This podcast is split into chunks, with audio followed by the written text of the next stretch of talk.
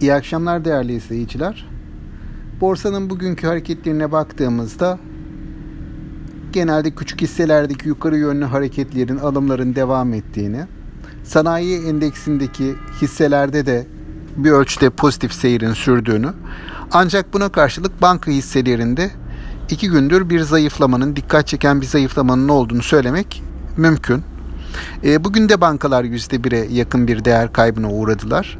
E, bu nitekim BIST 100 endeksinde aşağıya çeken temel faktörlerden birisi oldu.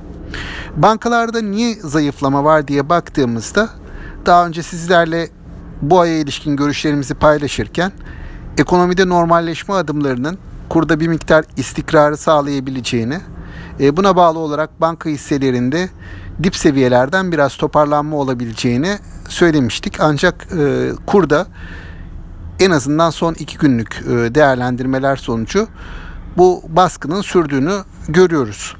E, baskının sürmesi e, büyük ölçüde jeopolitik risk kaynaklı diye düşünüyorum. Son günlerde yeniden bu jeopolitik risk algısı ön plana çıkmış durumda.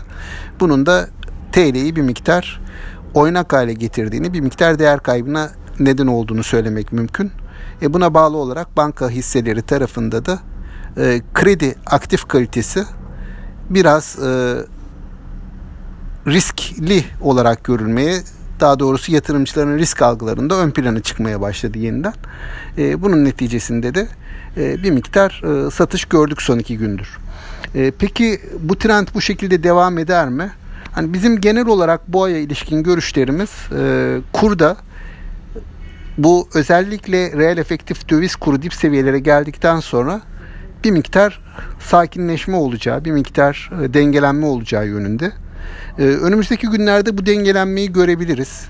Yani e, burada özellikle jeopolitik risk algısı bir miktar geri plana düşerse bu dengelenmeyi görebiliriz ve bankalarda dediğim gibi bir toparlanma gözlenebilir. Aksi takdirde kur üzerinde baskının sürmesi bizim sizlerle daha önce paylaştığımız bu o, beklentiyi e, biraz daha ertelenmesine neden olabilir.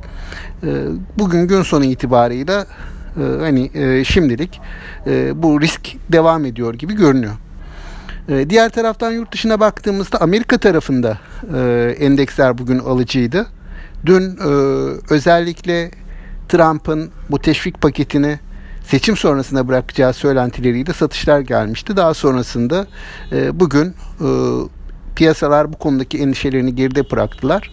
Ve alımlar var. Özellikle bilanço dönemi olması nedeniyle, bilanço açıklayacakları nedeniyle beklentisi iyi olan bankacılık sektöründe e, alımlar görüyoruz. E, sektör son 10 günlük süreçte bankacılık sektör endeksi son 10 günlük süreçte %10 kadar değer kazandı. Aslında bu da bizim sektörde de e, normalleşme ile birlikte destek verecek değerlendirmelere, des, değerlemelere destek verebilecek faktörlerden birisi. Ancak piyasa henüz e, bu kur riski algısından kurtulmuş gibi görünmüyor. Dolayısıyla bir yandan Amerika'yı bir yandan da kurdaki hareketleri takip etmeye devam edeceğiz. Hani kurda bir miktar sakinleşme olursa e, özellikle bankalar tarafından gelecek alımlarla yukarıya doğru çıkabiliriz diye düşünüyorum.